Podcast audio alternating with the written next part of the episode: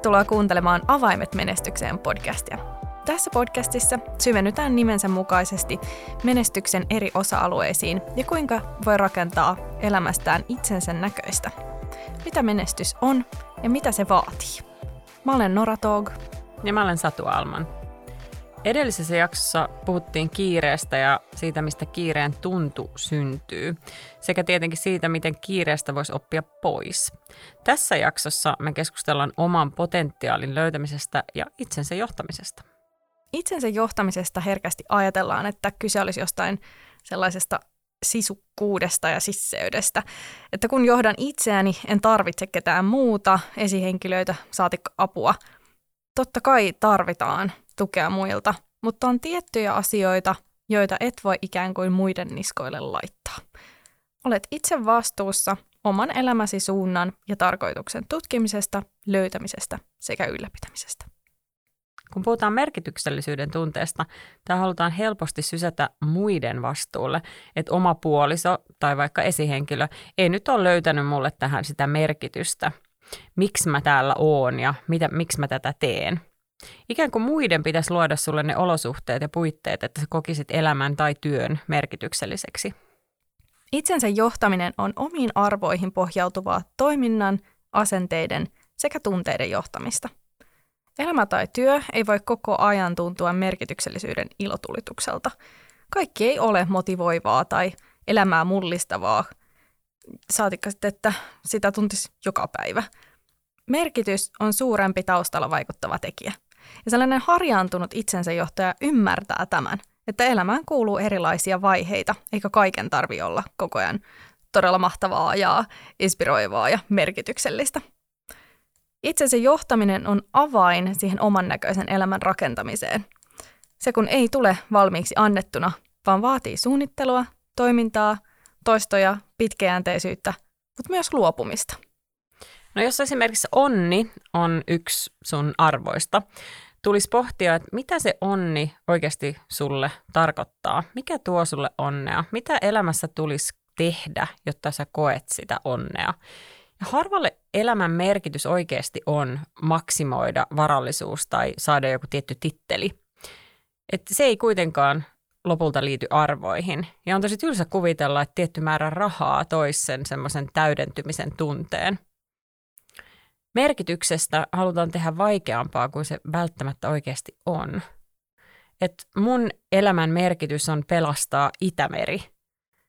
Siitä on tehty trendi, että merkitys on iso, iso hengellinen matka. Mutta ei sen tarvi olla välttämättä mitään tajunnan räjäyttävää, että sä heräät yhtäkkiä ja tajuut, että kaikki onkin ollut valetta. niin, ei sitä elämän merkityksen löytämistä varten välttämättä tarvii mennä mihinkään munkkiluostariin pariksi vuodeksi että semmoisen täydellisen valaistumisen tai kauniin korulauseen sijaan tärkeämpää olisi kiteyttää, mikä sulle on tärkeää. Minkä asioiden parissa pääsen kokemaan elämässä onnea ja iloa. Ja väittäisin, että on mahdollista jopa päättää, että alkaa elämään merkityksellistä elämää tänään. Niin, mulle elämä on tutkimusmatka. Ja sen takia mulle onkin tärkeintä, että ne asiat, mitä mä teen, näyttää, mihin musta on ja samaan aikaan siis näyttää, mihin meistä kaikista on. Kyse on sen oman potentiaalin löytämisestä, mikä on osa mun koko elämän pituista tutkimusmatkaa. Kaiken, mitä mä teen, tulisi mun mielestä palvella tätä matkaa. Et esimerkkinä omasta elämästä mä oon sanonut ei tuottoisalle asiakasprojektille, joka ei mun mielestä tuonut mitään lisäarvoa sille mun tutkimusmatkalle. Että mä en olisi voinut myöskään olla siinä kyseisessä projektissa koko sydämelläni mukana, mikä on mulle tosi tärkeää ja näkyy siinä mun kädenjäljessä. Mä haluan, että mun asiakkaat saavat musta sen parhaan irti, samoin kuin minä itse. Jos nyt vaikka tämä itseä puhutteleva elämän merkitys olisi Itämeren pelastaminen, voi miettiä, että mitä sen eteen voi tehdä jo tänään. Miten voin kokea elämäni tämän merkityksen kautta heti? Se, että päätyykö lopulta pelastamaan sitä Itämerta yksin tai muiden kanssa, on toissijasta, kun sitä tunnetta saa kuitenkin kokea joka päivä.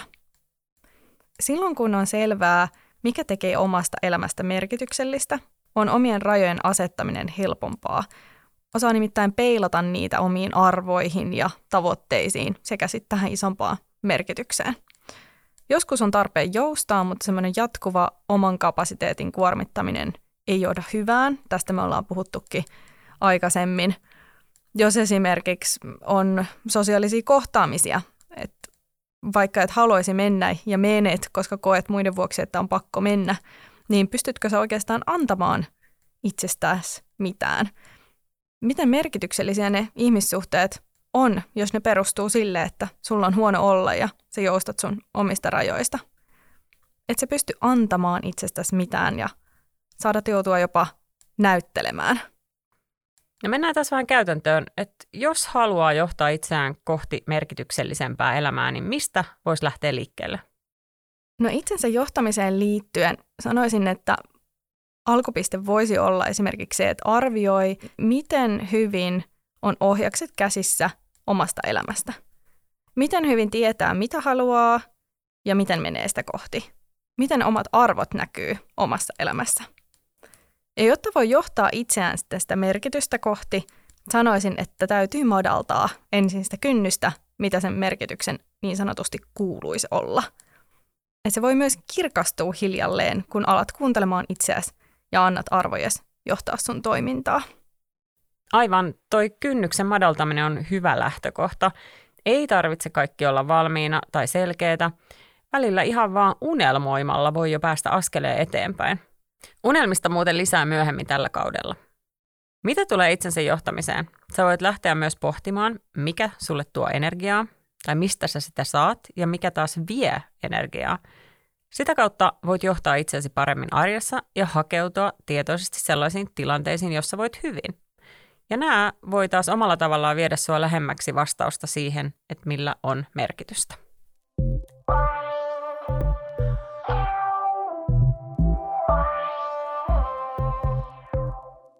Onnistuneeseen itsensä johtamiseen liittyy myös oman potentiaalin tunnistaminen. Ja tällä mä tarkoitan sitä, että tiedetään oma tämänhetkinen kyvykkyys, mutta myös oman kasvun mahdollisuudet. Ja uskalletaan johtaa itseä kohti sitä kasvua. Ja oman potentiaalin tunnistaminen vaatii sitä itsensä kuuntelemista, niin kuin on sanottu. Mutta et miten? Käytännössä siis pysähtymistä. Myös itsensä ylittämistä tietyissä tilanteissa. Uskallusta kokeilla uskallusta epäonnistua ja niistä mukavuusalueista luopumista pitää mennä tietyn kynnyksen yli, jotta kasvu mahdollistuu. Ei tarvita jatkuvaa haastamista, mutta sopivassa suhteessa. Itsensä kuuntelu on tärkeää, että tunnistaa sen, että jarrutaanko mä nyt ihan turhaan, vaikka joku pelottaisi, niin ohjaankin itseni menemään tänne uudelle alueelle. Tuosta turhasta jarruttelusta tuli mieleen esimerkki, että valitettavan usein kuvitellaan, että pitäisi osata ihan täydellisesti ennen kuin voi jotain tehdä. Esimerkiksi tanssitunnille ei uskalla mennä, jos ei osaa jo valmiiksi tanssia, tai jotain uutta kieltä ei uskalla käyttää, jos ei ihan täydellisesti ole kielioppi hallussa. Mm. Tällöin estää itseään täyttämästä koko potentiaaliaan tai vähintäänkin estää itseään pitämästä hauskaa. No joo. Et vaikka sitten ei osaiskaan tanssia tai ihan täydellisesti puhua sitä kieltä, voi se kokemus tuoda jotain uutta elämää. Me puhutaan tosi usein täällä itsensä kuuntelemisesta. Toki sen takia, että se on tärkeää. Itsensä kuuntelu voi tuntua vaikealta, koska ei tiedä, mitä meidän pitäisi kuulla. Voidaan kuunnella, mutta ei niin sanotusti kuulla yhtään mitään. Tässä on eroja ihmisten välillä, että mitä on opittu ja mihin on totuttu. Ja mun mielestä myös sellaiset sukupolvierot on aika selkeitä. Jonkin verran on myös tutkittu eroa naisten ja miesten välillä. Äm, lähtökohtaisesti sukupuolieroja ei käsittääkseni kyvyssä johtaa itseään pitäisi niinkään olla, mutta kiinnostus aihetta kohtaan kenties löytyy naisilta enemmän kuin miehiltä. On myös paljon helpompaa vältellä vaikeita kysymyksiä kuin syventyä niiden äärelle. Kieltäydytään pohtimasta, kun jokin tuntuu vaikealta tai epämukavalta. Ja tässä mä haluaisin kannustaa kohtaamaan myös niitä vaikeita ja epämiellyttäviä kysymyksiä. Ja kaikkia vastauksia ei tosiaan tarvitse heti löytää tai tietää. Että sekin riittää, että aloittaa ajattelun ja pohdinnan, siihen itsensä kuuntelun itseensä tutustumisen. Joskus tarvitaan coachin tai valmentajan apua tämmöisten oikeanlaisten kysymysten löytämiseksi, jotta itsensä tutustuminen voi lähteä käyntiin. Voi olla tosiaan vaikea kuunnella itseään, jos ei uskalla tai vaan osaa vielä mennä niin sanotusti syvälle ja pohtia niitä vaikeita asioita. Ja tätä ei tosiaan tarvitse tehdä yksin, jos se tuntuu haastavalta. Noin yleisellä tasolla muista tuntuu siltä, että asioista puhutaan valitettavan pinnallisesti. Ei haluta mennä syvälle, se riittää, se pintataso. Ja se on epämukavaa kaivella vaikka syitä tai arvoja omien tekojensa taustalla. On paljon helpompaa olla toimintakeskeinen ja siihen meitä tosi vahvasti myös ohjataan. Mm. Arvoista ja omasta identiteetistä puhuminen on vaikeaa ja mieluummin jätetään se tekemättä ja keskitytään tavoitteisiin ja toimintaan ja vähän sellaisen, no, mitä seuraavaksi ajatteluun. Jos mä nyt haluan jotenkin tiivistää mun mietteet itsensä kuuntelusta, niin se olisi niin, että itsensä kuuntelu johtaa vain ja ainoastaan hyviin asioihin. Sä tunnet itsesi paremmin, sä pystyt löytämään sun oman potentiaalin, ja tämä auttaa myös sen merkityksen löytämisessä, mistä puhuttiin tuossa aikaisemmin. Sä saat keholta ja mieleltä jatkuvasti palautetta, että ootko sä johtamassa itseäsi oikeaan suuntaan, kunhan vaan pysähdyt kuuntelemaan. Tosi hyviä pointteja.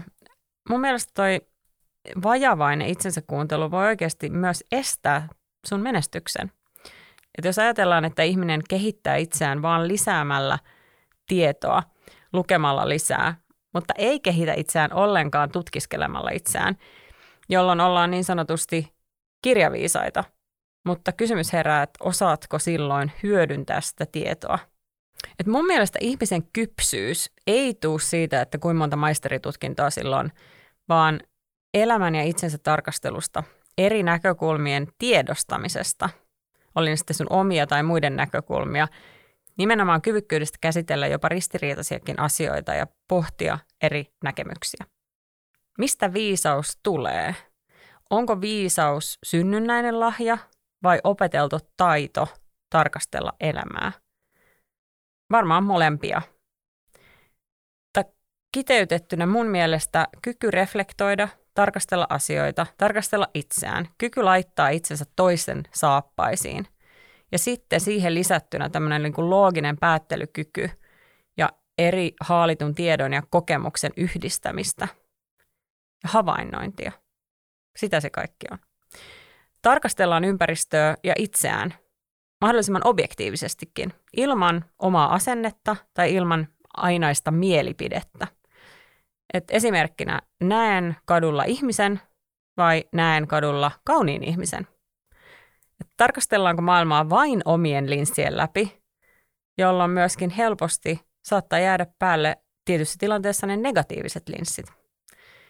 Ja yhtenä käytännön esimerkkinä nykypäivänä on some-keskustelut. Siellä nämä omat tai negatiiviset linssit just korostuu. Asiat tulkitaan vain niiden omien linssien läpi ilman, että pystytään neutraalisti havainnoimaan.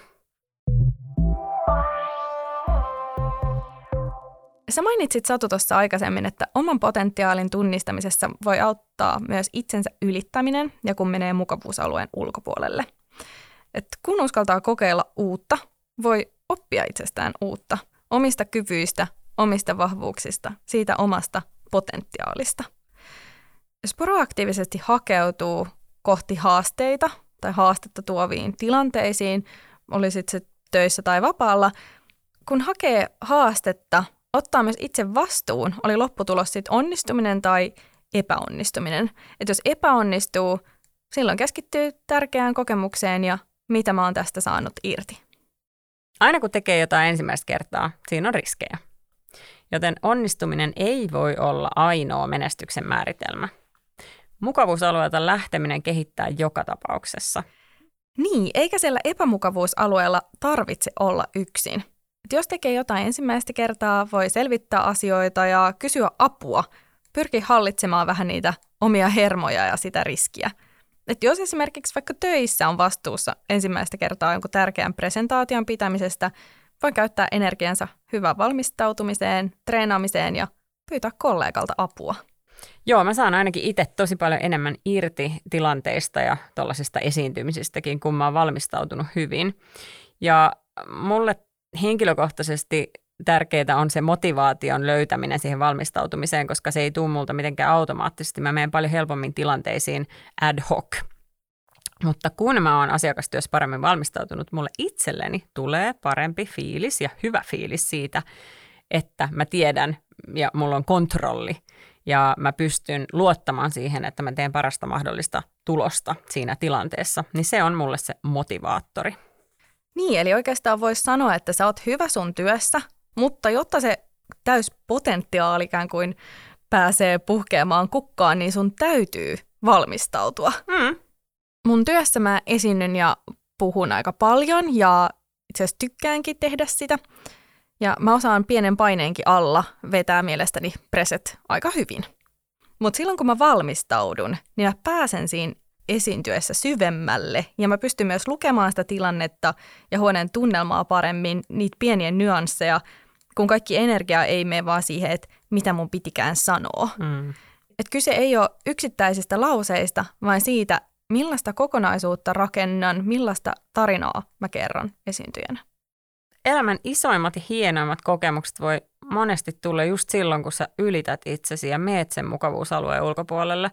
Että uskalla sanoa ei pelolle, koska pelko on se pahin jarru, mitä meillä on. Ja kyllä se sitten helpottuu, kun se itseluottamus karttuu. Mitä resilientimpi sä oot, niin sitä varmempi fiilis sulla on ja sä voit mennä sinne tuntemattomaan. Voidaanko kiteyttäen sitten sanoa, että meidän pitää uskaltaa tutkia itseämme saadaksemme sen parhaan irti potentiaalistamme?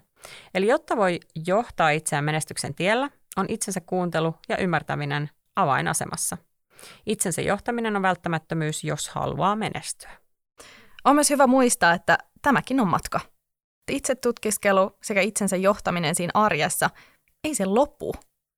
Sehän tästä tekee just mielenkiintoista, että menestyjä löytää tämän prosessin kautta aina uusia avaimia, jotka auttaa ja tukee sitä henkilökohtaista kehittymistä ja tavoitteeseen pääsyä.